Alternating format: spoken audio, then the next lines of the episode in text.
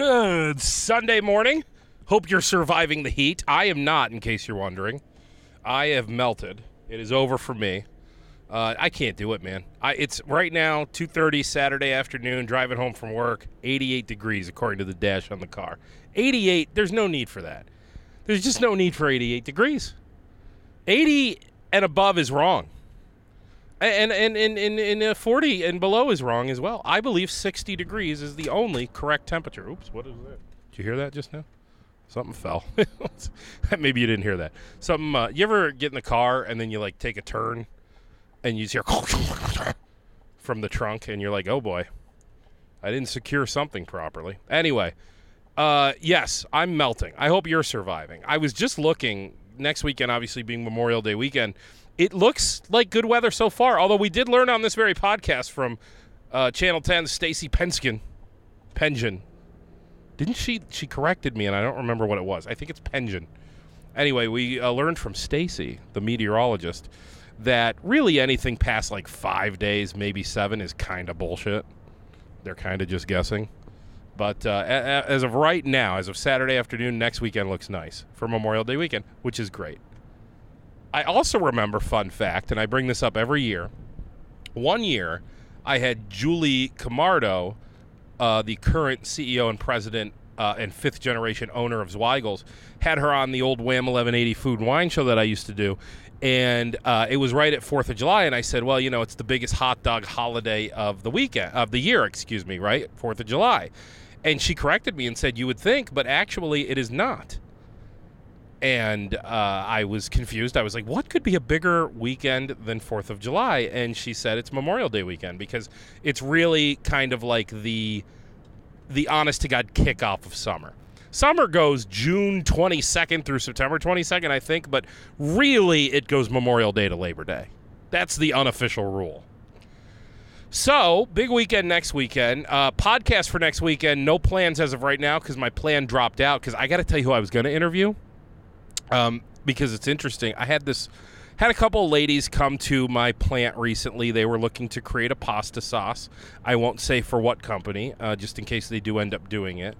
Uh, and because we had a confidentiality agreement, so I can't say. But anyway, two ladies, sisters, they come out, and the one sister looks at me, and she says, "I know you." From the radio, which, of course, to be honest with you, it's going to sound a little douchey of me, but I do hear that all the time. And uh, and I said, uh, "Oh, thank you." And she said, "From the Kimberly and Beck show," which that's the twist. That I don't hear all the time. In fact, that's pretty rare. I was only on the Kimberly and Beck show for like ten total minutes. So the fact that somebody would say, "I know you from the Kimberly and Beck show," I'm like, "Huh, odd, right?"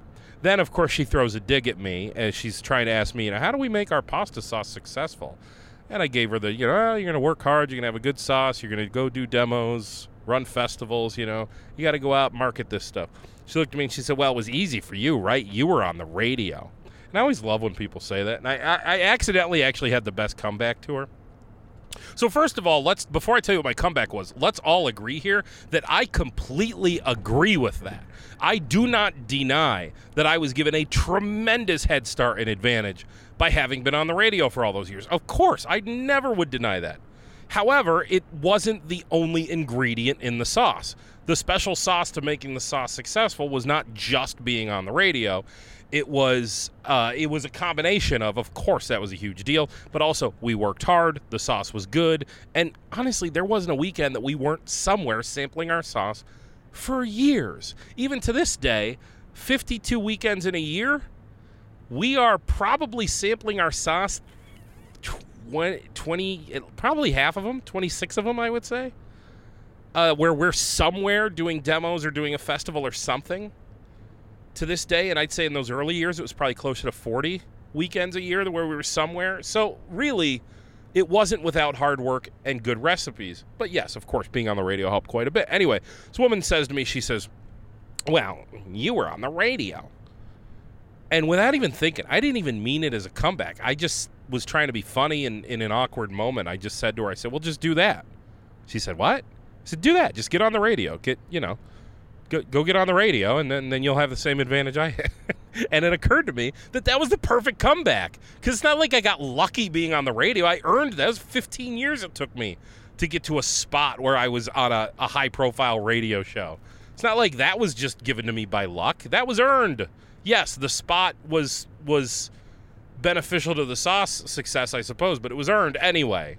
Anyway, the woman, the whole reason I even bringing up this woman is because then she said to me, I was on the Kimberly and Beck show once. And I thought, oh boy, here we go. And it turns out this woman, you might remember this story, her husband uh, committed suicide a bunch of years ago. And she was considered a suspect for a while, but it ultimately was ruled a suicide. But for a little while, she was thought to have done it. And Kimberly and Beck were all over that. Kimberly and Beck, you know, were kind of right there saying, it's got to be the wife. It's got to be the wife. Because something, you know, there's odd circumstances, I guess. I don't know exactly how much of this is true and what, what is and isn't true. Everything to me is hearsay and memory. But basically, woman finds out her husband's been cheating on her. He's been cheating on her for like a long time, like for years. He's finally busted. He disappears. He's gone for weeks. Nobody can find him. Uh, and he pops up like a block from their house in the woods somewhere and of course ruled a suicide ultimately but she at, at one point was thought of to be a suspect because she found out he was cheating and then suddenly he disappears then he turns up dead. Of course you're going to look at the spouse. Of course. Honestly the police should look at the spouse but ultimately they decided suicide right? So kimberly and beck i guess this particular day were all over her for being a murderer and she called in and you know told them to go f themselves.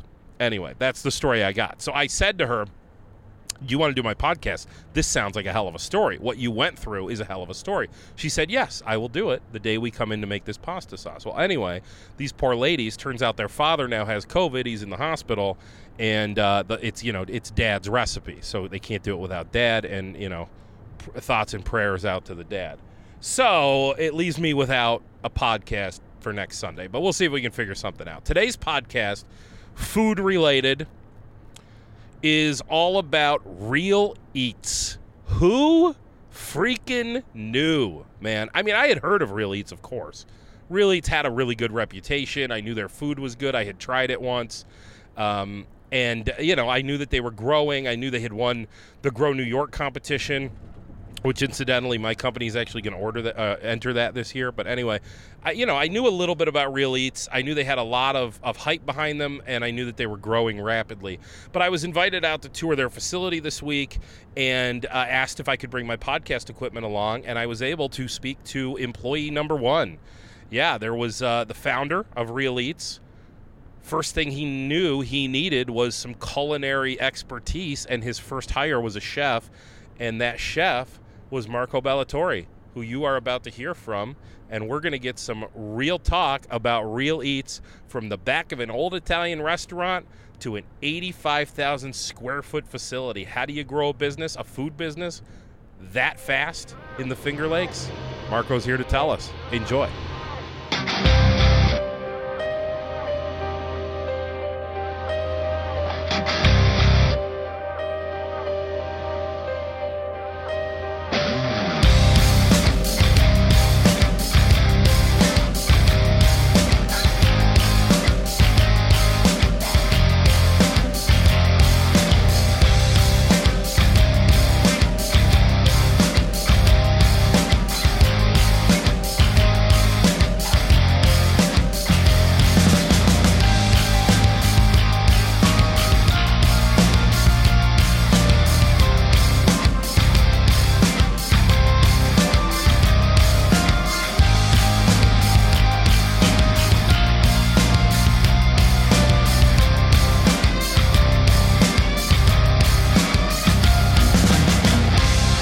This uh, this joint is impressive, man.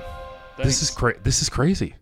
We you just gave me this tour of uh, the brand new Real Eats in Geneva, in what I guess used to be top. Right at one point, this was a Tops, Yep. and then it was Cheribundi. Cherry Bundy. Yep. Which which has begun. They've blown up, right? They've Yep. and you guys are blowing up. And uh, by the way, it's not like radio where I have to do like a whole intro. People who've clicked on All this episode, so they'll know who you are and the Okay. backstory and everything.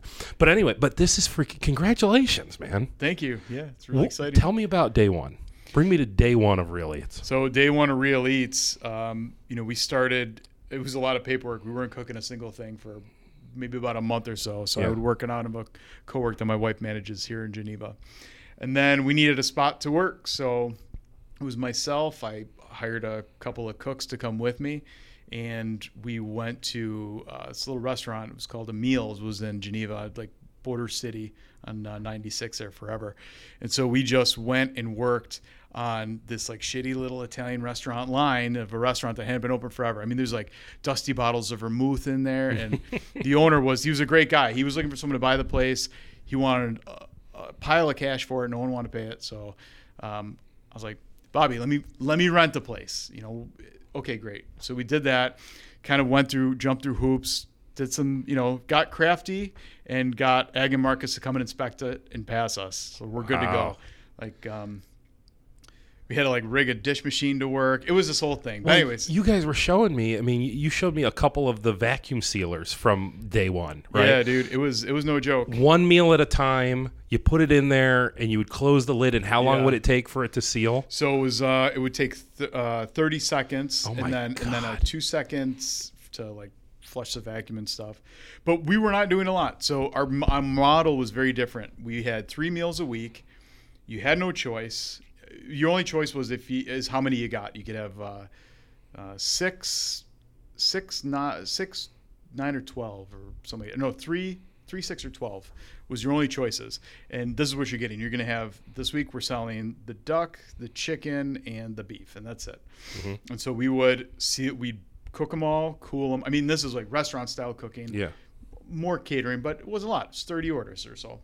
And we'd cook them all, cool them all in the walk-ins there, and then bag them, seal them, and then we'd have to apply manually stickers. Uh, to it'd be a sticker would say meal one, and we'd put them on three bags, and you'd put them in the. Then we'd pack the boxes. We'd we bring in ambient gel packs and freeze them. Did you guys have all kinds of like issues in those early days about like oh the bro- the broccoli it's not working in this bag we got to figure out a different bag or something? Nope. No, it was working pretty well. Like It was working because it was small. Yeah, yeah, you know yeah. What I mean, so it's it's like you're putting out. You put you're putting out a, a, a 50 person catered event. It's yeah. nothing, right? So it was you were you were good. You had it. Yeah, it was. It, you know, so my background before that was always in hotels and and kind of large scale resorts and catering and things. So this was not a lot of hard work. Well, so give me a little bit of your background then. So let's go pre Real Eats. Yeah. A young Marco Ballatori. He's walking around. Yeah. He's a chef, but that's a different like style, right? When you're do when you're cooking for 50 people at a time, because Yeah. coo- cooking for one person or cooking for a restaurant, table by table, dish by dish, that's a, a whole nother skill set, isn't it? To pump out that many meals all at once. Yeah, it is. But you also have the immediate feedback of uh, Polly doesn't like the steak. Okay, well, can I fix it? I Mm. can fix it right now. Mm-hmm. Now I'm cooking it. I'm cooling it. I'm sending it to someone who's now going to reheat it Mm-hmm. and eat it, and maybe they're going to bitch about it online a week later. Yeah, and I, I can't go touch that table and say, "Baby, what's wrong? How can Yeah. I fix it?" You know, it's Yeah. just. It's gone. It's out of your hands. Yeah. So you have to really trust that what you've put in there is going to be acceptable and consistent and great for them because you don't have a second shot at it. Once they don't like it, they're not ordering again. Right. So you're you're uh, you're doing banquets and, and like you said, resorts, hotels, Mm-hmm. and things like that. And then this guy Dan Wise calls you and Yeah. goes, "Now, did you know him previously?" Or? No, so again, this kind of uh, they were they had a presence. They were renting a desk at Port 100. Um, my wife was working out of there, and their person there, who was kind of like their first marketing person, uh, was also from Canada. Would be down every once in a while. I was like, man, you know, we just we need a chef for this. And my wife and I just had. Uh, second kid came out and I was like, man, I don't, I want to raise my kids a little bit. I don't want to mm-hmm. work restaurant hours really. Mm-hmm. And, you know, the stars aligned and they needed someone to do this. And I said, well, this could be, mm-hmm. I mean, I could be really fucking up here or this could be something great. It, it seemed at that point to you, it seemed as though like what was his initial pitch to you that made you think, oh, they're really on to something? Because it's not the first meal prep service ever to exist, right? Well, no, we, but we're not a meal prep service. Okay. Understand? We're we're a delivered meal service. So at Okay. the time, you had Blue Apron, You, uh, I think you had Hello Fresh as well. Um, but they would send you like, here's here's chicken, here's an onion, go cook. Yeah, yeah. Right. And right. that's and what he sold me on was, you know, we're gonna be, we're gonna be, you're gonna be cooking. You're gonna be cooking real food, and then sending it to people. I said, oh, okay, yeah, I'm in it. Let's, Yeah. let's, let's do that. I can do that. I can do that. I can, I can replicate a thousand of something and make them all exactly the same. But what made him? What convinced you? Because you were going to be the talent, right? And he was going to be, I guess, the sales guy. Yeah, Right? yeah. What What is it that he was able to do to convince you that he was going to go get you thousands of people to send these meals to? Because at the time, he must have had either zero or very little clients, right? Yeah, we didn't have a lot. Like I said, we Yeah. started with like 30 orders. Um, you know, I don't know if there was anything specifically. I just think that at that time in my life, I, I wanted a change, and this was going to be a real drastic change. Yeah. And it was one of those fortune favors the bold things, Yeah, right? yeah. So I'm just gonna, you I'm got to gonna, take risks. yeah, you got to, I- yeah. yeah, you got to take risk. And I said, you know, I, I don't know if this is going to be better, but I know it's going to be anything that besides what I'm doing now is going to. Uh, my focus was honestly, and it's cheesy, but like my focus was I don't want to see my kids just for five minutes in the morning, and then when I get home they're asleep. You know, like I, I was like I want to see them. I want to see them more. Yeah. Luckily, they're not dicks, and it's panned out. Like it was cool. I got to see him more, so I don't regret it. Um, Yeah.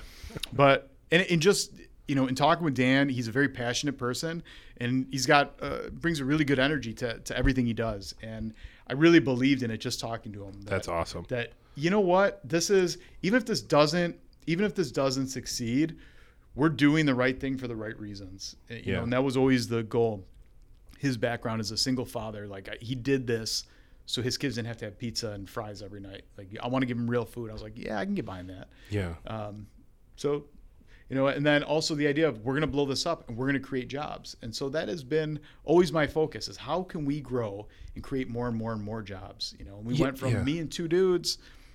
Now we have like all these people here. Just told. Can I say the number? What I just heard? I don't know. Can we edit this after? Because I'm not sure what we're allowed to say. But Oh, okay. Yeah. Okay. But so many, many, many more.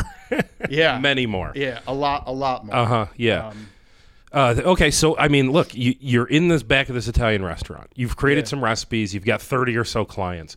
Where would you say the point was where you said, "This is holy cow! This is a, this is actually not only is this thing working, but this is a runaway train. Like this is going big. We're going to end up in this giant." Because Yeah. again, I want to stress, I just toured a giant, beautiful facility with a ton of brand new equipment. 85,000 square feet. 85,000 square feet and you started in the back of an old Italian restaurant, Yeah, right? yeah. Where was the point where you said, "Oh, this is not only is this working, but this is going to be huge." Um, well, you know, from from that place, we were waiting to move into our last spot, and and that was going to be a much bigger. It was like five thousand square feet. You know, like, this is amazing. This is huge. And and it, when we got to that point, we were able to do more. Um, and we saw our orders start to climb. We really started gaining some traction. Where it really started to take off, we had um, we had a deal with QVC, and within I think a minute and a half, we sold like fifteen thousand orders. We sold out. We sold out of our inventory that we had agreed to sell with them. So you you go to do you go to them or they go to you or how does that Uh, work? that that had worked. So at this point, we've now brought on brought on our, our VP of Ops, Keith Leiden. yeah, yeah. Um, and you know he had come. His background was with the company Plated, which like Shark Tank had acquired them, or they gotten funded through there, and they had recently gotten acquired by a bigger company. And so we had we're now we're starting to put the pieces in place of, all right, we got some studs, we have some players who know the food business. We're in here to disrupt things like. Uh, Blue Apron. They were they were. You got to have a bad guy. They were our bad guy. right? They were our Ivan. We're just we, we want you, right? yeah. Um, so we're like, okay, well, we're gaining some traction. Like people are sound talking about us a little bit, and it's starting to take off. Um, you know, and then obviously fast forward to the pandemic, and Dude, not a bad time to be making yeah, what you were the making. ball, right? Because Right. you don't have to. There's no. You don't have to exchange cash. It's delivered right to your door. It's contactless. You know, can I ask you about the pandemic for a second? Because the the pandemic to me, the food business, it ravaged the food business, but it did a weird thing inside of the food business, and that is that it was it was extremely unfair to some, right? Restaurants, a lot of mm-hmm. restaurants just got crushed. They're being told you have to close. They're being told Yep. if you're if you if you live if your restaurant happens to be within this little zone, you can't open. But if you're in this other zone, you can. Oh, open, yeah. right. Then people like you, and honestly, I'll be honest with you, people like us, right, pa- Yeah. making making shelf stable pantry items. All of a sudden, it starts to go a little better for us, and you're going. It well, did. This is, and and in, in fairness, maybe a little unfair. They kind of lost a lot of their business. People like us, we kind of gained a lot of business. Mm-hmm. I do you ever do you ever feel? I mean, I'm not trying to say. I guess the question I'm trying to ask is, do you ever feel guilty about that? Nope. But I don't want to ask. No, I don't feel guilty because there's still hungry people out there. You And now- served a need. Yeah. Yeah. and and from day one, we've never, and, and have in fact said we do not replace a restaurant or Mm-hmm. a restaurant experience because to me, going out to dinner, the hospitality end of it, the service, the just the experience of of sharing food at a table with other people. That is that is really something special to me. You Mm-hmm. know, like you think about when you're a kid, oh, we're going out to dinner tonight. You're going out to dinner at home. You're having dinner. Restaurant, you're going out to dinner, and that's not what we are. We're having dinner at home. You Yeah, know, we're a luxury item. We're you know, it's it's not we're not cheap, Yeah. but we don't replace a restaurant. And while when these restaurants started closing, that's when I started reaching out to all the cooks and said, "Hey, you guys need work. We have work to do. You know, come with Death Row. Mm-hmm. come with us. Come with us for a little bit. I love the reference. Like, just, but you know what I'm saying? Come, come with us. yeah. Keep cooking. When they when they open the doors again, go do your thing. But You are a reference king, man. I like it. You've referenced Ivan so far. You've referenced Death Row so far. it's freaking great. How Um, old are you? Are you? We're about the same age. I have a feel. I'm 39.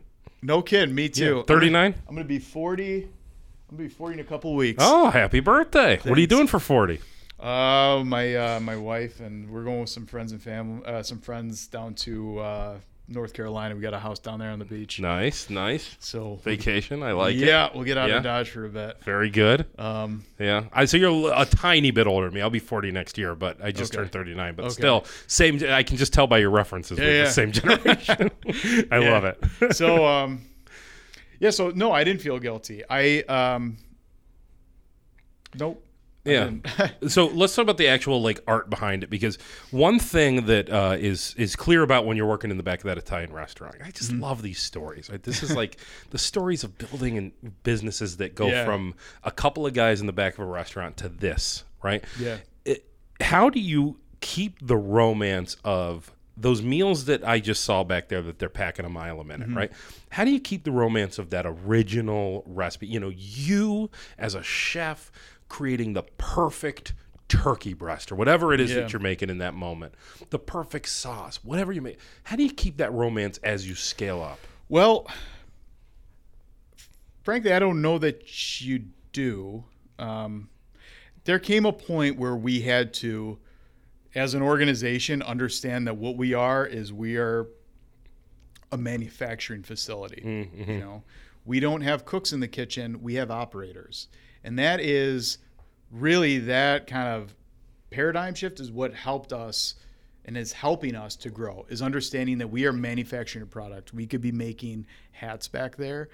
Um, we could be making scooters. We just happen to be making turkey or we happen to be making broccoli or soup or marinara or whatever we're making we're manufacturing a product because what we owe our customers is a consistent experience that they can count on every time we're selling them convenience because their meals ready in three minutes um, and you know that's a, that's our big thing. We're selling you convenience. Of course, you don't have to compromise on getting a pizza or getting fries. And I love fries. I love Yeah, pizzas. I love pizza too. love it. Honestly, if I was Dan's kids, I'd be like, you know what? I want pizza and fries. Yeah, day." it was interesting when we were at the other place. I had, uh, which now they're they're blowing up the Doughboys, and Oh yeah. so uh, so Jimmy and Anto, I they were, were just starting out, and I was like, dude, can you come cater lunch and dinner for our, for the staff? And they set up the, the ovens in, in the kitchen, and they were cooking it. We actually took some of those pies and vacuum sealed them, Nice. and shipped them to like our culinary director was in New York City at the time, and so we tried that, just kind of like fucking around on the side. But That's great. um, so uh, So I like what you talked about though. You had a, a tiny, I wouldn't call that a full pivot, but a tiny bit of a pivot from. It sounds like what you're saying is our mentality. the mentality. Yeah. But it sounds like what you're saying is you operated for a little while at the beginning like a caterer or like a restaurant, Yeah. and then flipped at some point to a manufacturing facility. Yeah, and Yeah. That, and that was really an, a lot of the language and the way we do things. We had to change it. So even at the last building, cooks were all still wearing whites, and and it's like, well, but but we're not cooks anymore, and because if we give you a recipe, it's not. I probably make it taste great. Right. Nah, baby, you need to. Here's what it says: you're gonna put this many grams of salt, this many grams of this, and, and you're gonna follow this exactly because it is. Uh, we know what's gonna happen if you do that. If you think you can do better, that's great. We're gonna take it over to the lab. We'll test out any great idea you have, but we cannot go to production until it's been vetted, until it's gone through our process. Yep. Yep. I, you know what? It's, it's.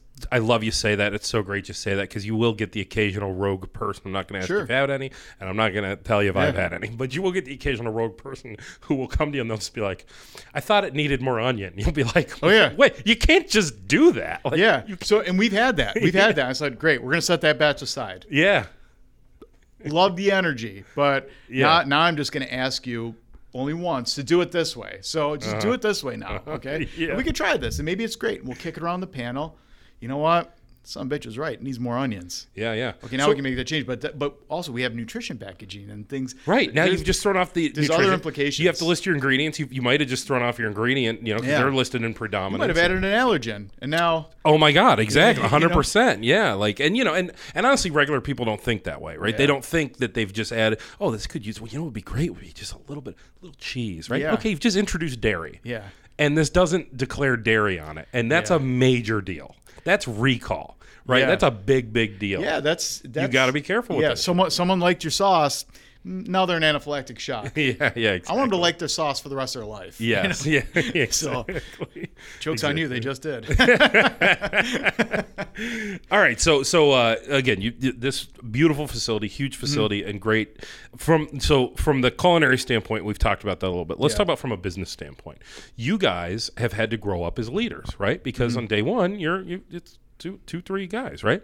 Now you got a lot of people out there, and honestly, you probably have enough people to where, and you tell me if I'm wrong, but you probably you don't know everybody's name at this point, right? It's probably outgrown that. put them on their put 'em on their bump caps. Oh, that's a smart idea. That's right. They are on all the, on all the. Yeah. Well, there you go. But anyway, but it's gotten to the point where you can't necessarily have a relationship with every single employee. It's too big. Sure. Well, I wouldn't say that. I mean, for for myself, it's because I went from what I was doing to stepping away from the production of it into, you know, now I'm the supply chain manager of the company. So there's myself. The one of one of the other guys out there. Um, he's a he's he's in the quality department now. He was one of the guys that was in that kitchen with me, you know, all those years ago, and he's been with us. We've been working together for five years, but he moved from we were working in the kitchen and now he's kicking over. Now he's doing quality because he has that culinary eye for well this doesn't taste right or they're not doing this right but he's learned a new skill set.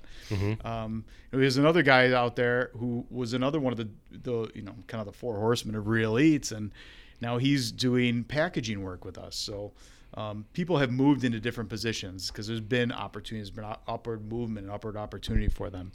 Um, you know, even when we were at 50, 60 people at the other building, I knew everybody's name because, you know, Chef Marco was in the kitchen and he just, I, that's the way I like to operate is knowing who I'm working with. And, mm-hmm. you know, if your kid's sick, I don't want to, I want to, I, to me, there's value in knowing my team and having. There's that- a ton of value in it, Relationship. but, but it, it just it becomes impossible at a certain point. Right. To, to literally know everybody, but Sure. but you, you, you know you guys obviously are great leaders. You, you wouldn't be able to have built this if you weren't great leaders. So, do you think you've become a better leader over these years? Did you have anything you look back on the early days when you had, say, 10 employees or 50 employees where you're like, ooh, I'm cringing at how I used to act at. Honestly, no. You were good? Okay. Because that's never the way I've conducted myself. Well, any- and you did. It sounds like you managed even before here, too. Though. Yeah, so yeah, yeah. because I was, you know, like I said, I was executive chef at a Yeah. couple different hotels for you know the last 10, 15 years. So you had leadership experience. Yeah, and I've just never conducted myself in that way Mm-hmm. where um,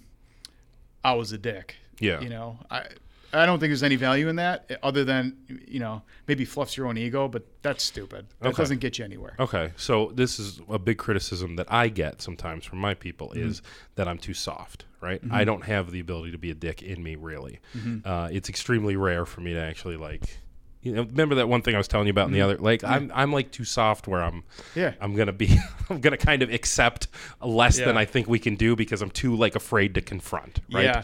So there's ways to see. I think there's ways to confront, and there's ways to not confront, but there's ways to challenge. Like, you know what? The onion's is a great example. You could you could tee off on this dude and say, "What is your fucking problem, bud?" Right, no. right. But, hey, uh, that's a good idea. That's a really good idea. But we're gonna stick with this because this is what they're expecting, and we can explore that. Let's absolutely look at it because that is, I think it tastes great. It could be better. So you don't you don't have to confuse softness with uh, complacency. Okay, so but let me bring you one one step beyond. So let's go onion guy, right? Mm-hmm. Onion guy adds a bunch of onions, and you do everything you just said, where Mm-hmm. you're like, "Hey, love it," you know.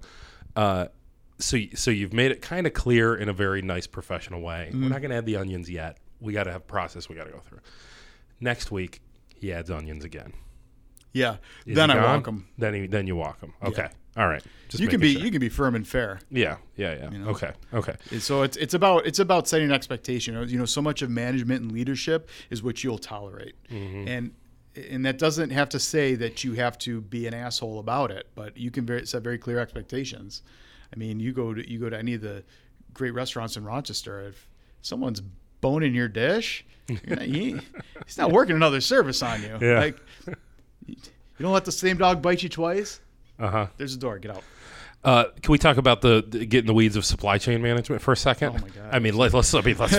this podcast can be the best podcast ever. supply chain management. I love it. Okay, so uh, you guys go through a shit ton of broccoli. I think I heard you mention Yeah. like, oh my god, it's it's that. It's a lot. So so bring, let's just take like broccoli for example. Tell me about supply chain management regarding broccoli. What are you just constantly looking for sources, or are you more managing the source that you've already identified? managing, managing the source side identify, working, you know, good forecasting on our end to say this is where we need to be, and then just com- good communication with your vendors and saying, Mm-hmm. you're saying, listen, man, price is going up at this point. How long do you think it's going to go up? Okay, can I can I get a position buy in so we can just maybe mitigate this for a little bit? Salmon's a really good one, actually. Mm-hmm. So we buy our salmon uh, is comes from Norway, very clean label. I buy it through Wolf's Fish up in Boston. I put a commitment into a huge, a very large amount, right? That you know, I buy, I pull off of. They store it, I pull off of it. I know that I'm going to have about five months around because it needs to get it gets caught there, uh, processed, uh, frozen IQF for me into bulk pack that then gets on a shipping container, comes over here, stored stateside. So now I'm already lo- I have to look ahead to the next four months from now. The price is going to go up about four bucks a pound that's a huge margin hit for us. So now we have to either say, well, what do we do on our end for menu mix to mitigate that? What do we do? Do we look for another supplier? Do we look for another source? Or how do I work with that vendor? So right now is the move to reduce our u- find a way to reduce our usage of it. Um, so that way I can try to weather the storm a little bit to when it's gonna when that market's gonna soften up, and then when it when it dips on it a little again, pounce on it, load up my next container, do I double up my next container? Um, See, it, sound, it sounds like you have you probably have a, a, a lot of buying power, obviously, with the volume you're doing now. Um, it- it- my we're s- smaller than you. I mostly do our supply chain management. I'm probably not very good at it. Same. but it's the same. you sound pretty good at it. Dude. But we're I'm aiming for my goals are everything you just said is my goal. Now I'm just asking Yeah. for professional advice, honestly. Whatever you need, so buddy. so like I, I'm trying to do the same thing you're saying, but what I have Yeah. found in the last calendar, in honestly in the last 12 months, is some of that is out the window and it's more almost day to day Oh, for sure. with price increases. It's almost like I listen. I can't guarantee you anything for tomorrow. All I can give you is today's price. Some of Yeah. that, like let me lock in six months, let me lock in twelve months, let me give you a volume guarantee. Mm-hmm. I, I, a lot of them won't do that for me anymore. Yeah, it, it gets tough. It, it is it is certainly challenging. I mean, there's we had POs. There was a grain uh, purveyor we were working with out of Canada. I had POs that were four months late. I was like, I am dying on this shipment. I need this. I need this trailer to land here. So now I have to kick to R and D. We can't get this product. You wanted to use this product. You had to have this product. Now we can't get it. Hmm. How are you going to make it? Because now you got to make it. And what do you think you're going to need to make? Because I go find you shit to, to make it with. Um, Oh God, I think I, I honestly I could talk to you about this forever. 'cause this is like this is my world. I Yeah. I just put in a bunch of orders this morning. Uh-huh. Then I got in my car and I had to drive. I had a, a Country Max shoot and then obviously Mm-hmm. the meeting with you guys. And I sent the emails like I sent out my orders, got in the car and got two phone calls from vendors, you know, being like, "Well, we can't get that." Yeah. You know. yeah. No, it's tough. I mean, i in the early days, the goal was we want to 100% buy from local farms, and now I have to try to, you know, it, some of that is well, how do I tell this farmer I'm next year I'm going to use 100,000 pounds of potatoes? Can you grow it? Mm-hmm. You know, and then what happens if I get to next year and the business folds? Now this guy's grew 100,000 pounds of potatoes. I'm fucking leave him holding the bag. I don't want to do that either. Right, right. You know, so it's a little like we start working with bigger vendors. A lot of that guilt's. I don't feel that. Like Sure. if, if I'm going to stick you with it, that's you know, it's kind Yeah. of on you. you. You'll find someone to buy it. yeah. You know, you're not boning someone, which is. Yeah. Try not to bone Pete. Well, Well, right. I mean, you don't want to. You don't want to do that to anybody. no, right? no, you, It- you never want uh, to leave them holding it. Yeah. No, we yeah. have vendors that, like Palmer, for example, dealt with us early on. I, I went to other companies, which you know I won't name on the microphone. That I was like, I don't need much. I need a couple hundred bucks in order. Nah, go fuck yourself. We're not doing that. Mm-hmm. No, Palmer's. I'd have my my rep like would just bring it out, or you know, Kip would come up like, yeah, man, don't worry about, it. we got you. Totally. You know, and then my spending went from a couple hundred to a lot a year. Yeah, you know, yeah, and totally. and so you know, having vendors that wanted to, that saw our potential, like I saw the potential here, they saw the potential. Again, risk reward. So I've had the exact same experience with Palmer's where I think, th- you know, because they'll tell you, they'll tell you, well, we're, we're better because we're better customer service, and and that's what everyone will tell you. Yeah. But then it actually happens with them. Yep. Like exactly what you just said. We had some yogurt and some mango that was supposed to be on a truck on Monday. Mm-hmm. Mango didn't make it on the truck. Sales rep was there the next morning with the mango. Yeah, Palmer's like that. Flower Yeah. Mm-hmm. City Produce, those guys are great too. They're the same thing. I, you know, I need an apple. They, Yeah. He shows up in the dock. I got your apple. Yeah, I got you now. yeah. no, those, those dudes are all those zoos are all great. Yeah. So all right. So uh, back to Real Eats a little Mm-hmm. bit, and and the overall, I guess the the business. So you're in this new building. It's only been about a month. Mm-hmm. Is has it been? Has it felt like a pal? It feels like a palace to me. Does it feel like a palace to you? Yeah, bro. We were calling this place. shitty. So we were calling this place Disneyland. That Uh-huh. was because when so our VP of manufacturing, Matt Beadle, is that dude is ridiculous. I Yeah. mean, the shit that he's done in his career, and he came on board, and no, he's he's an Army Ranger, and you know, and like special forces dude, and he came on, and we remember like, I don't know, man. This And he goes, we're gonna do this, we're gonna do this, do this. Oh, pff, you fucking say so. All right. Yeah. Yeah. And he came in and, and like he- everything he puts in place, we're like, oh wow, this makes this makes a ton of sense. Or people will buck it first and it just works, Uh-huh. you know. And he's like, we're gonna lay these things out this way. That's crazy. Why would we lay it out that way? And then you walk through here, and like efficiencies through the roof, and everyone's happy. And you know the place we were at, we were in this warehouse, it was dark and dungy, so we started calling that place Attica and this place Disneyland. and you know, instantly when people migrated over here and they started moving, like, oh my God, it's there's there's it's like really light in here and and it's clean and they just felt better about working. Now they're they're proud of where they're working, and it just brought everybody up. Made them work harder, made them just happy to be at work. You know, It- there's pride. I can see it. You know, Yeah. there's pride in you walk into this, and there's pride there, and and it's probably it's it's similar, but maybe a little bit different between the pride you feel, day one guy who worked in the back of that Italian restaurant. That the, you like that? Huh? I love, I freaking love that. Like that's my favorite shit in the world. Yeah. And, and then you know, and these guys who you know, some of them probably been here years, some of them probably been here a couple months, maybe some a couple weeks, but they're walking into here, and when you walk in these doors, this is legit. You Yeah. don't feel it. You're not working. You know, you're not showing up at the back of a restaurant, knocking on a door, and and you know, Marco's letting you in, going, "All right, come on in." Just stirring sauce, a cigarette in my mouth. yeah, yeah. This is legit. You know. Yeah. Um, okay, so let's talk about: Has there been any moments of crisis? Have you ever had any like, holy shit? Oh my god, this, this such and such just isn't working. The line broke down, and we need five thousand meals for tomorrow. Yeah. Have you had a few of those, or You know, knock on wood if you say no? I'm trying to think. We've not really, and and the reason is, is because as we've grown, we've continued to add the right people. So we bring in our VP of Ops who has uh, experience with plated meals, right, or with plated. So now we start to uh, we're we're able to avoid certain pitfalls by building on their experience.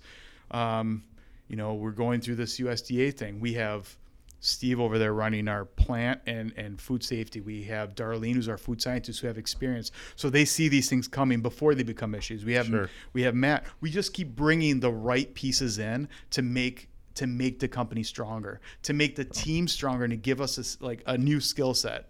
Just keep like leveling up by bringing stronger people and using their experience. Yeah. And people who have the same vision of it might not be something now, but this fucking acorn's gonna Yeah. gonna be an oak. Oh yeah. Right, right. So by doing that, by putting the right pieces in, by bringing the right you know marketing members in, or you know bringing the right president who can really push and sell this place and drive us. Our, our president of the company, I mean, this guy his this guy was the executive chef of Morimoto, and he had Good Uncle, and he had all this stuff, and he just pushes the culinary vision, pushes our culinary director, who was you met her over there, Gabe.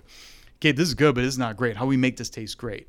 right? And then Gabe makes it taste great, kicks it to the to food science. All right, I made it taste great. How do we make it operational? How do we make it safe? How do we make it? Um, how do we replicate it?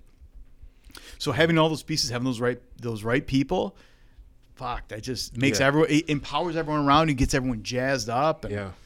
Yeah. No, I see So it. That's get it. how we do it. We That just was one thing that occurred to me. I think really when we first started meeting, went in the conference room, and I'm sitting around looking at you guys, and you know, knowing all your titles and what Mm-hmm. everyone was doing, I was looking around thinking that I was like, they got a freaking team here, man. Yeah. this is a good team. yeah, it's Yeah. it's it's good. I mean, we you know we all get along too, which helps. Yeah, yeah, totally. What about um the you know we were talking to Steve and Darlene down there about food safety and Mm-hmm. QA and stuff. I- I- did you have to alter recipes at all for food safety, or does the vacuum packing ki- and refrigeration kind of take care of all that? So it's a little dicey because like vacuum packing is like immediately you're making your food super dangerous, right? Mm. Because if you don't do it right and you vacuum seal it, you could run into a lot of real major C. bot problems with your mm-hmm. food. So it can get really dangerous. So you have to be really specific about how you do things, really clean. You have to make sure everything has to be 100% fully cooked, cooled correctly because if it's a little if it's a little questionable going into the bag, once it's vacuum sealed, it's going to get real bad, right? okay. So that becomes an issue. Um, but we also work very closely from day one with Cornell. Cornell wrote our scheduled process. They've really helped us all along the way develop a scheduled process that is safe and can avoid these dangerous pitfalls. Yeah, and and for this a little inside stuff, but scheduled process is basically a letter that, and we use Cornell as well. Pretty much everyone around here Mm-hmm. Yeah, uses yeah. Cornell, but it's basically a letter and a process and a procedure that they're going to write you. That if you follow it Mm-hmm. exactly the way they've written for you, No one's going to die. yeah, you're you're going to create safe product, and so they basically provide you the roadmap. Um, Yeah. And it's not just it's not just like a fun service. I mean, it's like a requirement. But It is. Um, it is. And you know, and we've always taken the approach of with ag and markets. You know, I remember, and uh, you worked in restaurants. yeah, a little bit. I mean, in college, read literally I was, a, and I was always front of house guy. So, too. oh, jeez. Yeah, uh, yeah, yeah. Well, So- wait a second. Hold on. a sec. I like talking to people. Um, but you know, in restaurants, it was always like, oh, fucking health department's here. Yeah, yeah. Oh, yeah. It's scra- right, scramble. Yeah. That is not our have, nor has it ever been our approach. Yeah. we've been. How do we work with ag and markets? How do we work with USDA? Like we we had a pre-inspection. We call you know Steve called them said we're thinking about it. Can you come and inspect us? Uh-huh. And it's not all right, guys. Flies up, do it, do it right now. Right. Just we show them what we're doing because how do we how do we fix it? So no, I have been around the whole, you know, previously, previous past lives, places I've Mm-hmm. worked. I was a bartender, and and I've definitely been there for the health Yeah. inspector. Get the bottles show- out of the ice. Right. No, there's none of that. It's, Not- yeah. We we try to stay ahead of it by okay, what are we doing wrong? How do we how do we make this safe? How do we make it better? Because Yeah. again, the goal is like to me when I walk in here every day and I see a parking lot full of cars, I love it. I was like, fucking did it. Look how many jobs we created, right? Yes. Geneva, you know have what's Ch- funny? I pulled in your parking lot and I was on the phone with my mother. All right, and uh, and I told and my mom goes, "Who are you meeting with?" And my she's not from around here, so Uh-huh. I, I told her this company called Real Eats. She says, "Oh, are they a big company?" I go, "Well, their parking lot full of cars." Yeah. So yes, I think they are. yeah, but it's it's so cool because Yeah. we're creating all these jobs. It's yes, great. yes. Um, Does that come with pressure though? When you go out there and you see all those people and you're like, "Oh shit, these people's paycheck depends on me yeah. getting the right broccoli," you know? Yeah, for sure. Yeah. I mean, that's, but that's that's like a, a cross I've I've bared forever because even running a kitchen, if I screw something up, like that's on me. If I Mm-hmm. Yeah. if a wedding tasting doesn't go right and we lose we lose seven hundred person wedding, I, was- I you know Yeah. Dishwasher doesn't get hours now. What's your best wedding fuck up? Did you ever have a? Did you ever like did the wrong dish for a wedding or something? No, I mean no. no, I they wanted mashed potatoes, not smashed potatoes. yeah right. Damn no, it! Like, we I've I've always again by by having a strong team, strong sous Yeah. chefs. Um, just I've never had anyone like frag my bunk. Really, you know what I'm saying? So I've always everyone's wanted to succeed around me, which Mm. Yes. has been helpful. yeah, yeah. I had a good fuck up one. I was a wedding DJ, and Yeah. we're at my first two years out of college. Uh huh. and uh, I dropped right before the bride and groom were to come out. I dropped the microphone. It rolled away from me, and did the thing, you know. Mm-hmm. Yeah. And then I f- chased it down, picked up the mic, looked at the bride, and the bride was looking at me like she Uh. is gonna kill me, man. So embarrassing. Yeah, we didn't have any drop the mic moments in my kitchens, but uh, no, we you know, but unfortunately, you know, front of the house has always been pretty strong for us. And, Yeah. Uh, but now our front of the house is different. Now our front of the house is on the computer. Or, Yeah. You Right. know, so So, all right. So, uh, you're in this new facility, and the goal now for the last little while has been let's get into the new facility. Now you're in the new facility. Yeah. So, like, what's the? Because you always got an eye on the future, right? What's the next goal? so now we have um, you know recently opened a distribution center on the West Coast. So now, um, you know, our next goals are more distribution centers. How do we hit the whole country? Right now we ship. Last last I knew, I think it was like. 40 states. We want 50 states. How do Mm-hmm. Yeah. we get how do we get to all of them? What's up with those ten states, man? They- how are they not getting down with the real eats? Well, it's not about that. There's there's a, there's other factors involved. It's Sure, yeah, because we got to ship the product. So how do we get over the how do we get over the Rockies? Yeah, yeah, yeah, You know, and that's by opening up satellites that we distribute out of. yeah. Manufacture here, make this our manufacturing facility, load up a truck, send it across country, load up another facility. They pick they they pick boxes and ship them out. Yeah. I know I keep going back to the same thing. But did you ever think when you were making 30 meals in the back of an Italian restaurant that you'd be talking about a distribution center Yeah. on the West Coast? You I did. I did. Know- fucking love it. You know why I did? Because um, in talking with Dan, just you know, so he's he's from Montreal, and he would come down, uh, you know, once in a while, and he, myself, and you know, and, and the the VP, we'd sit around drinking beers and like, you know what we're gonna do? I was like, what are we gonna do? And he told me, I'm like, it's like if you want to do it, we're gonna do it, you know, and just I love that. it's like Thomas Keller always says, um, "What would you do if you didn't, if you thought you couldn't fail?" That is, I do like that. Except for the only thing I don't like about that is, are you familiar with Elizabeth Holmes, the Theranos story? They had that in their lobby. You got to watch. You got to watch this. Uh, there's a show on on Hulu. Uh, This woman started this company called Theranos uh, years ago, and the idea was they were going to do away with blood testing. So you know how you go, you get your blood tested. They got to take like vials of blood. Yeah. She was going to do hundreds of tests with one drip of blood. And uh, and it was bullshit. It was a scam yeah. basically. Yeah. She took millions and millions and millions of dollars in investments for this machine that never worked. And then they bought real blood machines, and then they did all the tests on the real blood machines. Yeah. And it was all. And anyway, that the only thing when you said that that stuck out to me was in the lobby of Theranos is they had that saying. Oh, no kidding. yeah. Well- Which, it's a great saying. It's just Yeah. that seeing the picture of Theranos headquarters ruined the saying for me. Well- but you know what? It's a great saying. Yeah, it is. Well, so far it's working for us. Yes. So- So, far, you guys are doing Yeah. all right. Yeah. I mean, I, How many- honestly, bullet dodge not getting into the blood game. Shit. Oh yeah, yeah, yeah, yeah. That's a good. I don't know if you get into that or if you even have time to watch TV or anything. Sure, I do the- now. I mean, like I have time. I have time to be a dad and a husband that's and like awesome. live a life. Yeah, but if you ever think so, there was a, there's a documentary out there, and then also they just did a show. You know, like a, what do you call it? A, dr- where they actually had actors. What would you call it? Like a uh, not a docu- docudrama. Yeah, docudrama, I guess. Yeah, and uh, has like a, Amanda Seyfried in it and stuff. Um, so anyway, so uh, congratulations on this. I don't know if you're allowed to say or if you want. Can we talk numbers? How many meals are you doing a day? know, you want to say it? Uh, that's okay. if you I don't- can't yeah, get it's fine. that. That's I get. fine. A, I get. A, yeah, I can't get on it. That's okay. Yeah, no, no worries. Um, but it's let's just. It's a lot. It's it's not thirty anymore. Nah, yeah, no, it's a pile. it's a lot. Yeah. Um, congratulations on everything. This is really cool. Thank you. Uh, thank you for the time and for the tour and just. I don't know. What am I missing? What didn't I bring up? What should I ask about? I don't know. I'm. I feel like I'm sitting with the real eats guy. I should have more questions ready to go. yeah, no, I, I don't know. I you know, uh, it's it's been great. It's been great so far, and it's not getting worse. Mm-hmm. You know, we just we keep building and growing and adding, and um, it's just it's all really exciting. You got the governor coming here next month. Great, great. It's uh, it's cool. Well, it's really awesome. exciting. You're. It seems like you're aggressively still trying to grow and take uh, take the risks associated with growing. Right. Mm-hmm. You're willing to look at new recipes, um, et cetera, et cetera. Just a million different ideas about what you could do. Uh, a, a conversation I was just having this morning, actually, while I was filming these Country Max commercials, about complacency that can happen in really successful companies when companies become to the point where they're just printing money. Mm-hmm. Yeah, All of a sudden, the executives get a little they get a little conservative with the ideas, right? Because now it's like, let's not rock the boat, let's not do Yeah. anything. And I, I mean, it seems like a scary place to eventually get to, Yeah, you know? but I mean, y- sure. I guess here we don't mind walking a straight line, but at some point you got to keep a little wiggle in your walk. Of right? course. you got to keep people interested because eventually, let's say we sold the same thing for ten years and everyone loves it.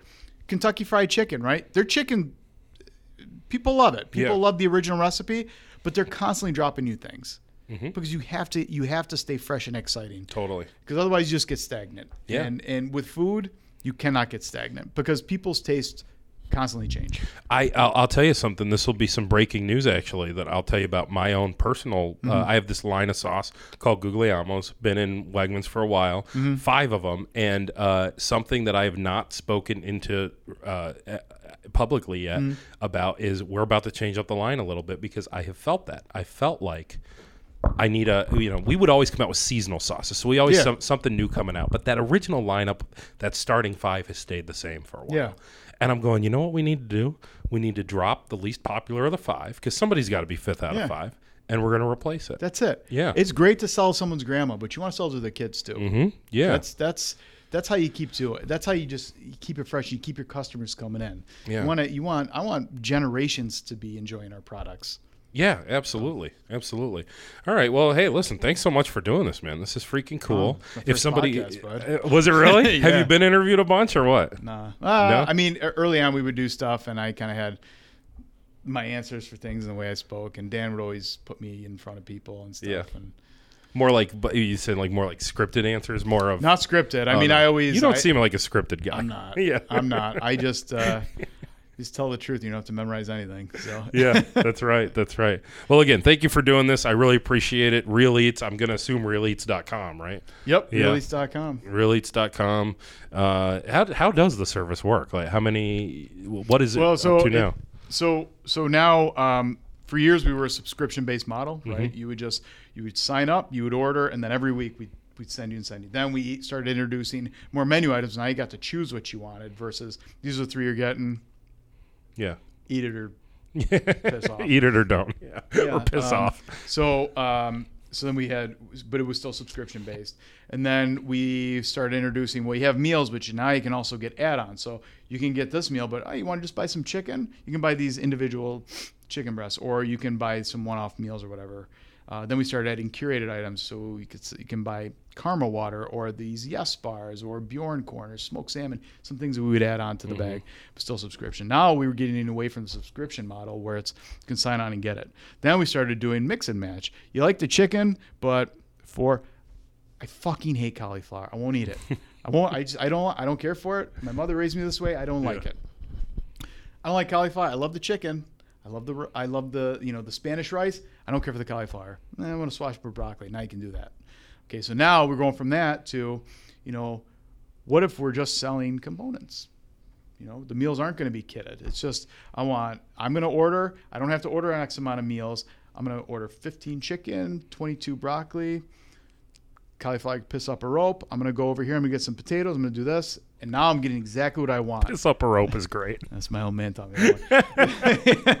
um, but it's you know giving the customer what they want, Yeah. which is I guess really no different than restaurant. Yeah. Well, we're an on demand society. We want what you've just described is, Yeah. I think, what is the exact right place for you Look to at, be. yeah, look at Yeah. Netflix. Of yeah, totally. Yeah, I know what I wanted to ask. I'm sorry. I know I keep on trying to wrap it up, but I, I did think of one other thing I wanted to ask you because we talked about at the beginning how there was HelloFresh, there was Blue Apron, but they were kind of like here you do, it. and you guys were like, no, here's a meal ready for you to eat.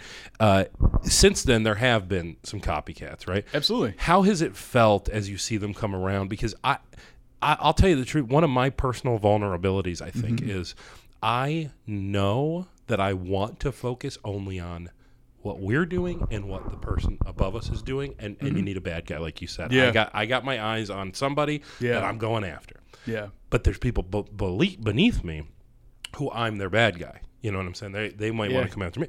How does it? Do you do you focus at all on what's beneath you, or is Absolutely. it you? Okay, so It's tell me about that. Tell it's about great. I mean, I think first of all, you need more of us Mm-hmm. because that's only gonna that's the kind of stuff that keeps us getting better, and that's what's gonna give the consumer. The consumer has more choice. The fact that they choose us out of a sea, me makes you feel so good. I Mm-hmm. want that competition. We need that. You know, that's that keeps everyone on their toes and makes every forces everyone to get better forces everyone to work harder and deliver a better product which ultimately the consumer is going to have a better choice maybe they don't choose us maybe they go with someone else who is strictly like you know uh, keto meals or strictly vegetarian or plant-based or something right that's great go choose them maybe we're not for everybody but i love that the, that the consumer has that choice because then when they choose us that means a lot more Yeah, I'm so glad to hear you say that because I, I've felt uh, like I was doing it wrong Mm-hmm. by allowing what's below me to occasionally take my attention. But I'm No. I'm I think it is important to look on both sides of Yeah. that. But you know, I've been told a million times in my life. It's been like, no, no, no. You know, if you're looking behind you, then you're not heading forward or something. It's not But- looking behind you; it's looking around you. Yeah, because you know you. what? There was Yep. there was a time where there was three of us and we weren't shit, right? Mm-hmm. And now we are. Mm-hmm. So, you know, and, and I want to say, frankly, there should be more stories like that. It's, Mm-hmm. You know, it's the American dream, It is. and it's there's a, there's more than enough to go around for everybody. Yeah. we don't want all of it. We just we want enough. We want enough for the people out there. Yeah. You know, enough for the people at home. So, uh, you know, we, we don't want to be a bad guy. That's never. That's not the goal. And I, for what it's worth, I don't think Blue Apron are bad people. No. Um, yeah. Hello but- Fresh though. They're fucking assholes. I'm just kidding. You know, just a bag of dicks. But the uh, no, they're but they're not bad people either. And then Right, you, know, you have right. places, other places in Rochester that do it. Now we're the only ones who do vacuum seal. The other ones do the map trays and stuff. But we have something that sets us sets us apart. Um, Yeah. Well, everyone is the good guy in their version of the story, right? So you're Yeah. right. They're not bad. Like there's Yeah. in the Blue Apron office somewhere. There's Yeah. good people. Yeah, and they, run- they the- it's a great service. Go cook with your wife. That's awesome. That's that's cool. If you only have six minutes, Yeah. come to death row. Yeah. we got to end on come to death row. Thank you for doing this. You're welcome.